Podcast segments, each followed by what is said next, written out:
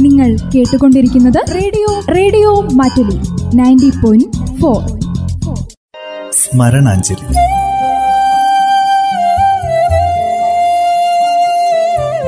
ഓർമ്മകളിൽ മാത്രം ജീവിക്കുന്ന പ്രതിഭാശാലികൾക്കുള്ള പ്രണാമം. സ്മരണാഞ്ജലിയിൽ ഇന്ന് എഴുത്തിന്റെ സുൽത്താൻ വൈക്കം മുഹമ്മദ് ബഷീറിനെ അനുസ്മരിക്കുന്നു. നിർവഹണം ലിഷ മേരി ഡിക്രൂസ് നീയും ഞാനും എന്നുള്ള യാഥാർത്ഥ്യത്തിൽ നിന്ന് അവസാനം നീ മാത്രമായി അവശേഷിക്കാൻ പോവുകയാണ്. നീ മാത്രം ശരീരത്തിന് ആരോഗ്യം ഉണ്ടായിരുന്നല്ലോ. അതുകൊണ്ട് സഞ്ചരിച്ചു. പിന്നെ എഴുത്തുകാരനായി. വിവരക്കേടുകളും അനുഭവങ്ങളുമായിരുന്നു സമ്പത്ത്. അവർ എന്റെ അടുത്ത് വരുന്നു. തമാശകൾ പറഞ്ഞ് അവരെ ചിരിപ്പിക്കാൻ നിർബന്ധിക്കുന്നു. അവർക്ക് വേണ്ടി എന്തൊക്കെയോ തമാശ ഞാൻ പറയുന്നു. അവരോടൊപ്പം ചിരിക്കുന്നു. എന്റെ ചിരിക്കകത്തുള്ള ദുഃഖത്തിന്റെ മുഴക്കം അവർ കേൾക്കുന്നില്ല. മലയാള സാഹിത്യ ലോകം കണ്ട ഒരേ ഒരു സുൽത്താൻ വൈക്കം മുഹമ്മദ് ബഷീർ. സരസവും ലളിതവുമായ ഭാഷയിലൂടെ നമ്മോട് സംവദിച്ച ആ കഥാകാരൻ ഓർമ്മയായിട്ട് ഇന്ന് ഇരുപത്തിയേഴ് വർഷം. നർമ്മവും വിമർശനവും കലർന്ന ശൈലിയിലൂടെ ജീവിത യാഥാർത്ഥ്യങ്ങളെ വരച്ചിട്ട ബഷീർ കൃതികൾ ഓരോന്നും മലയാള ഭാഷയിലെ വിസ്മയങ്ങളായി മാറി.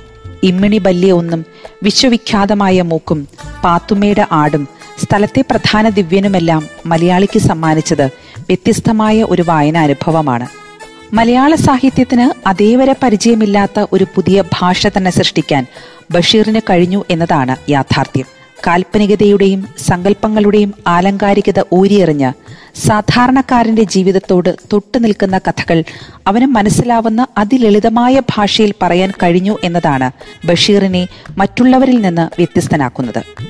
എഴുത്തും ജീവിതവും വേർതിരിച്ചെടുക്കാനാവാത്ത വിധം സമ്മേളിച്ച ആ രചനാശൈലി മലയാളത്തിന്റെ പ്രിയപ്പെട്ട സുൽത്താന് മാത്രം സ്വന്തം. ഒന്നും ഒന്നും കൂടി ഒന്നും ഒന്നും കൂടി രണ്ടാവില്ല ഇല്ല ആ ഒന്ന് വലിയ ഒന്നാവോ ചെറിയ ഒന്നാവോ ഒന്നും വലിയ ഉമ്മണി വലിയ ഒന്നാവും വലിയ ഒന്നാവും വലിയ ഒന്നും തന്നെയാവും എന്റെ അഭിപ്രായത്തിൽ അങ്ങനെയല്ല. പിന്നെ ചെറുതാ. അല്ല രണ്ടൊന്നും കൂടാ ഇല്ല ഒന്നേ ഉള്ളേ. ഒന്നേ കൂടെ ഒന്നും കൂടാ ഇല്ല. അതാ എനിക്കെങ്ങനെയാ. വൈക്കത്തിനടുത്ത് തലയോലപ്പറമ്പിൽ ആയിരത്തി തൊള്ളായിരത്തി എട്ടിലാണ് വൈക്കം മുഹമ്മദ് ബഷീർ ജനിച്ചത്. ഫിഫ്ത്ത് ഫോമിൽ പഠിക്കുമ്പോൾ വീട്ടിൽ നിന്ന് ഒളിച്ചോടി ഇന്ത്യൻ നാഷണൽ കോൺഗ്രസിൽ ചേർന്ന് ഉപ്പ് സത്യാഗ്രഹത്തിൽ പങ്കെടുത്തു. സ്വാതന്ത്ര്യ സമര സേനാനി എന്ന നിലയിൽ ജയിലിൽ കിടന്നിട്ടുണ്ട്. പത്തു വർഷം ഇന്ത്യ ഒട്ടാകെ സഞ്ചരിച്ചു. കൂടാതെ ആഫ്രിക്ക അറേബ്യ തുടങ്ങിയ രാജ്യങ്ങളിലും ചുറ്റി നടന്നു. ഹിമാലയ സാനുക്കളിലും ഗംഗാതീരത്തും ഹിന്ദു സന്യാസിയായും സൂഫിയായും കഴിച്ചുകൂട്ടി. രണ്ടോ മൂന്നോ നാലോ കൊല്ലം ഞാൻ സഞ്ചരിച്ചു. കുറെ കാലം സൂഫിയായി നടന്നു. അനൽ ഹക് അഹം ബ്രഹ്മാസ്മി തത്വത്തിന്റെ വിശാലമായ അർത്ഥത്തിൽ എല്ലാം ഏകം തന്നെ. പ്രപഞ്ചങ്ങളായ എല്ലാ പ്രപഞ്ചങ്ങളെയും ഞാൻ മനസ്സാകുന്ന ഒരു ബിന്ദുവിൽ കേന്ദ്രീകരിച്ച് നിർത്തിയിട്ടുണ്ട്. സന്യാസം അധികകാലം ഞാൻ തുടർന്നില്ല. സന്യാസം ഉപേക്ഷിക്കാൻ കാരണം കുറെ ആളുകൾ ഒന്നും ചെയ്യാതെ സന്യസിച്ചോണ്ടിരിക്കുമ്പോഴേ അവരെ തീറ്റി പോറ്റാൻ വേറെ കുറെ അധികം ആളുകൾ അധ്വാനിക്കൊണ്ടിരിക്കുന്നു വൈക്കം മുഹമ്മദ് ബഷീർ എന്ന പേരിനെക്കുറിച്ച് അദ്ദേഹം പറയുന്നത് ഇങ്ങനെ. വൈക്കം മുഹമ്മദ് ബഷീർ എന്ന ഞാൻ തലയോലപ്പറമ്പിലാണ് ജനിച്ചത്. തലയോലപ്പറമ്പുകാരനായ ഞാൻ ഒരാളെ രക്ഷിക്കാൻ വേണ്ടിയാണ് വൈക്കം മുഹമ്മദ് ബഷീർ ആയത് സർ സി പിക്കെതിരെ തിരുവിതാംകൂറിൽ ജോറായി സമരം നടക്കുന്ന കാലം ഞാൻ സജീവോത്തമനെ വിമർശിച്ചും പരിഹസിച്ചും ലേഖനങ്ങളും നാടകങ്ങളും എഴുതി. ഇതൊക്കെ എഴുതുന്ന മുഹമ്മദ് ബഷീറിനെ തേടി പോലീസ് നടന്നു. അവർക്ക് പറവൂർകാരൻ മുഹമ്മദ് ബഷീറിനെ ആയിരുന്നു സംശയം. ആ സാധു മനുഷ്യനെ രക്ഷിക്കാൻ പേര് ഒന്നുകൂടി വ്യക്തമാക്കാൻ തീരുമാനിച്ചു. തലയോലപ്പറമ്പ് എന്ന സ്ഥലപ്പേരിന് നീളം കൂടും. അതുകൊണ്ട് താലൂക്കിന്റെ പേര് ചേർത്ത് വൈക്കം മുഹമ്മദ് ബഷീർ എന്നെഴുതി. പറവൂർ മുഹമ്മദ് ബഷീർ രക്ഷപ്പെട്ടു. ജീവിതത്തെ ഒരു തമാശയായി കണ്ട ആ ദാർശനികൻ തന്റെ ജീവിതത്തിലും രചനകളിലും പുലർത്തിപ്പോന്ന ലാളിത്യത്തിന്റെയും ഹാസ്യബോധത്തിന്റെയും ഉത്തമ ഉദാഹരണം കൂടിയാണ് ആ വിവരണം.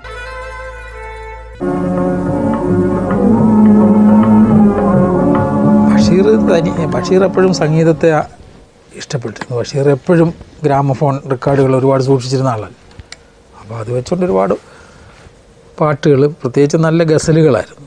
ഗസലുകൾ പിന്നെ ഉറുദു സംഗീതം ഉറുദു ആയിരുന്നു ബഷീറിന്റെ ഫേവറേറ്റ്. അത് ഗസലുകളായിരുന്നു ബഷീറിന്റെ ഏറ്റവും ബഷീർ അത് ബഷീർ യാത്ര ചെയ്തിട്ടുണ്ട് ഒരുപാട്. ഗസലുകൾ രാത്രിയിൽ ഇങ്ങനെ കേട്ടാൽ നക്ഷത്രത്തെ തൊടാം എന്നുള്ള രീതിയിലൊക്കെ മൂപ്പർ അതിന് ഫാന്റസി ഒക്കെ ഉണ്ടാക്കി.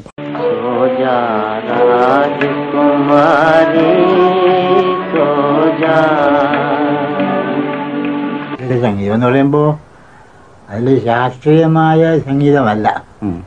എനിക്ക് ചെവിയും മനസ്സുമേ ഉള്ളു. സംഗീതത്തെ പറ്റി. അപ്പൊ നല്ല അർത്ഥം വേണം നല്ല ഭംഗിയുള്ള ശബ്ദമായിരിക്കണം. അങ്ങനെ ഒരുപാട് റെക്കോർഡ്സ് ഒരുപാടുണ്ട് എന്റെ കയ്യിൽ അതെ അതെ അതെ. ഈ അറിയാം. ഒരുപാട് റെക്കോർഡ്സ് അപ്പൊ അതിൽ പിന്നെ ഇന്ന് അറിയപ്പെടുന്ന എല്ലാ പാട്ടുകാരുടെയും റെക്കോർഡ്സിന്റെ കയ്യിലുണ്ട്.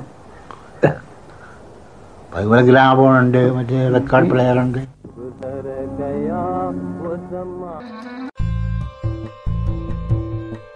മലയാളത്തിന്റെ പ്രിയങ്കരനായ എഴുത്തുകാരനും ബഷീറിന്റെ പ്രിയപ്പെട്ട സുഹൃത്തുക്കളിൽ ഒരാളുമായ എം ടി. സുൽത്താന്റെ രചനകളെക്കുറിച്ച് വാചാലനാവുന്നത് ഇങ്ങനെയാണ്. ബഷീർ ഉപയോഗപ്പെടുത്തിയ ജീവിതസന്ധികൾ അതിസാധാരണമാണ്. അതിലോലവും സാധാരണവുമായ ജീവിതസന്ധികളിൽ നിന്ന് മനുഷ്യന്റെ അഗാധ സങ്കീർണതകളെ ഒന്നുമറിയാത്ത നിഷ്കളങ്ക ഭാവത്തിൽ അനാവരണം ചെയ്യുന്നു. കഥ പറയാൻ അറിയുന്ന ഈ കാഥികൻ ഞങ്ങളിൽ പലരും കഥ എഴുതാൻ പാടുപെടുമ്പോൾ ബഷീർ അനായാസമായി കഥ പറയുന്നു. പച്ചയായ ജീവിത യാഥാർത്ഥ്യത്തോട് ചേർന്ന് നിൽക്കുന്നവയായിരുന്നു അദ്ദേഹത്തിന്റെ രചനകൾ. എന്റെ എഴുത്തുകൾ വായിച്ച് ഏറ്റവും കൂടുതൽ ചിരിച്ചത് ഞാനായിരിക്കും. കരഞ്ഞതും ഞാനായിരിക്കും. കാരണം അതൊക്കെയും എന്റെ അനുഭവങ്ങളായിരുന്നുവെന്ന് ബഷീർ തന്നെ പറഞ്ഞിട്ടുമുണ്ട്. സ്വന്തം വീട്ടിലും ചുറ്റുപാടുകളിലും യാത്രാവേളകളിലുമെല്ലാം കണ്ടുമുട്ടിയിട്ടുള്ള കഥാപാത്രങ്ങളെയാണ് അദ്ദേഹത്തിന്റെ രചനകളിൽ കാണാനാകുക. ബാല്യകാല സഖി പാത്തുമ്മയുടെ ആട് മതിലുകൾ പ്രേമലേഖനം ഡുപ്പാപ്പയ്ക്കൊരാനയുണ്ടായിരുന്നു ശബ്ദങ്ങൾ വിഡ്ഢികളുടെ സ്വർണം മുച്ചീട്ട് കളിക്കാരന്റെ മകൾ പാവപ്പെട്ടവരുടെ വേശ്യ സ്ഥലത്തെ പ്രധാന ദിവ്യൻ ആനവാരിയും പൊൻകുരിശും ജന്മദിനം വിശ്വവിഖ്യാതമായ മൂക്ക് വിശപ്പ് ആനപ്പൂട ഭൂമിയുടെ അവകാശികൾ ശിങ്കിടിമുങ്കൻ അനർഘനിമിഷം തുടങ്ങിയവയാണ് പ്രധാന നോവലുകളും ചെറുകഥകളും. അതിദീർഘമായ രചനകൾക്ക് പകരം അടുക്കും ചിട്ടിയോടും കൂടി വളരെ കുറിച്ച് എഴുതാനാണ് അദ്ദേഹം ഇഷ്ടപ്പെട്ടത്. അതിനാൽ അദ്ദേഹം എഴുതിയ എല്ലാ നോവലുകളും ദൈർഘ്യം കുറഞ്ഞവയാണ്. ലോകാലോകങ്ങളുടെ സൃഷ്ടാവിൽ എന്നെ രക്ഷിക്കും ഉൾക്കൊള്ളാൻ സാധിക്കുന്നില്ല. നിന്റെ ഈ മഹാപ്രാഭവം ഈ മഹാത്ഭുതം ഞാൻ വളരെ ചെറിയ ജീവിയാണ്. ചെറിയ മനസ്സിന് ഗ്രഹിക്കാൻ അസാധ്യമായ ബ്രഹ്മാണ്ട പ്രശ്നം. വേണ്ട വേണ്ട. എനിക്ക് ബുദ്ധി വേണമെന്നില്ല. ഒരു പക്ഷിയായാൽ മതി. ഒരു പുൽക്കുടിയായാൽ മതി. പക്ഷേ മനുഷ്യനായിപ്പോയി ഇത് വലിയ അനുഗ്രഹവുമാണ്. കഥകളിലും നോവലുകളിലും മാത്രം ഒതുങ്ങുന്നതല്ല അദ്ദേഹത്തിന്റെ സാഹിത്യലോകം. ലേഖനങ്ങളും നാടകങ്ങളും തിരക്കഥകളും അദ്ദേഹം മലയാളത്തിന് സംഭാവന ചെയ്തിട്ടുണ്ട്. പ്രധാന ഇന്ത്യൻ ഭാഷകളിലും വിദേശ ഭാഷകളിലും ബഷീറിന്റെ കൃതികളുടെ വിവർത്തനങ്ങൾ പ്രസിദ്ധീകരിച്ചിട്ടുണ്ട്. ബാല്യകാല സഖി ഡുപ്പാപ്പയ്ക്കൊരാനയുണ്ടായിരുന്നു പാത്തുമ്മയുടെ ആട് എന്നിവ ഇന്ത്യയിലെ തന്നെ പ്രധാന ഭാഷകളിലേക്കും ഫ്രഞ്ച് മലായ് ചൈനീസ് ജാപ്പനീസ് തുടങ്ങിയ വിദേശ ഭാഷകളിലേക്കും വിവർത്തനം ചെയ്തിട്ടുണ്ട്. മതിലുകൾ ശബ്ദങ്ങൾ പ്രേമലേഖനം എന്നീ കൃതികളും പൂവൻപഴം ഉൾപ്പെടെ പതിനാറ് കഥകളുടെ ഒരു സമാഹാരവും ഇംഗ്ലീഷിൽ പ്രസിദ്ധീകരിച്ചിട്ടുണ്ട്. നീലവെളിച്ചം എന്ന കഥ ഭാർഗവി നിലയം എന്ന പേരിൽ ചലച്ചിത്രമായിട്ടുണ്ട്. ഇതിനു പുറമെ മതിലുകൾ ബാല്യകാല സഖി തുടങ്ങിയ നോവലുകളും ചലച്ചിത്രമായിട്ടുണ്ട്.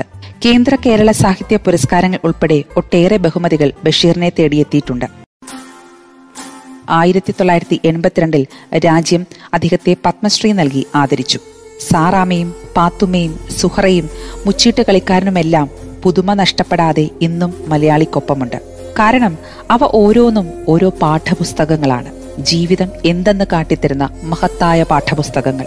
അതുകൊണ്ട് തന്നെ കാലം എത്ര കഴിഞ്ഞാലും ചെറിയ എഴുത്തുകൊണ്ട് വലിയ കഥാകാരനായി തീർന്ന കഥകളുടെ ആ സുൽത്താൻ മലയാളി മനസ്സിൽ നിറഞ്ഞങ്ങനെ നിൽക്കും. എനിക്ക് ആരുമില്ല നിങ്ങൾക്ക് ജീവിതത്തിൽ ഒരു തത്വശാസ്ത്രമുണ്ട്. എല്ലാവരുമായി ബന്ധമുണ്ട്. എന്ത് ബന്ധം? നിങ്ങൾക്ക് പൊക്കിളുണ്ടോ? പൊക്കിളോ? അതുകൊണ്ട് എന്ത് ബന്ധം? നിങ്ങൾ നിങ്ങളുടെ അമ്മയോട് ബന്ധപ്പെട്ടിരുന്നു. നിങ്ങളുടെ അച്ഛൻ അദ്ദേഹത്തിന്റെ അച്ഛനോട്. ചുരുക്കത്തിൽ ലോകത്തിലുള്ളവരെല്ലാം തമ്മിൽ തമ്മിൽ ബന്ധപ്പെട്ടവരാണ്. ജീവിതത്തിൽ എന്ത് കാര്യം? ഈ ലോകം മുഴുവൻ നിങ്ങളുടെ മുമ്പിലില്ലേ? ജീവിതവും.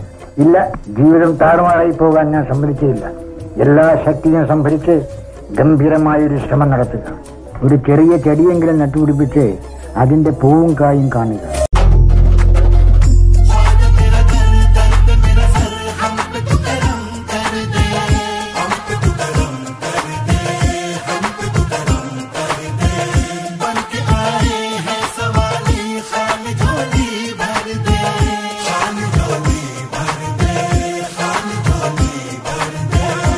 സ്മരണാഞ്ജലിയിൽ ഇന്ന് എഴുത്തിന്റെ സുൽത്താൻ വൈക്കം മുഹമ്മദ് ബഷീറിനെ അനുസ്മരിച്ചതാണ് ശ്രോതാക്കൾ കേട്ടത്.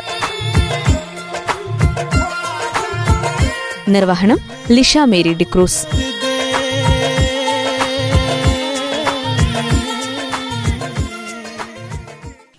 സ്മരണാഞ്ജലി.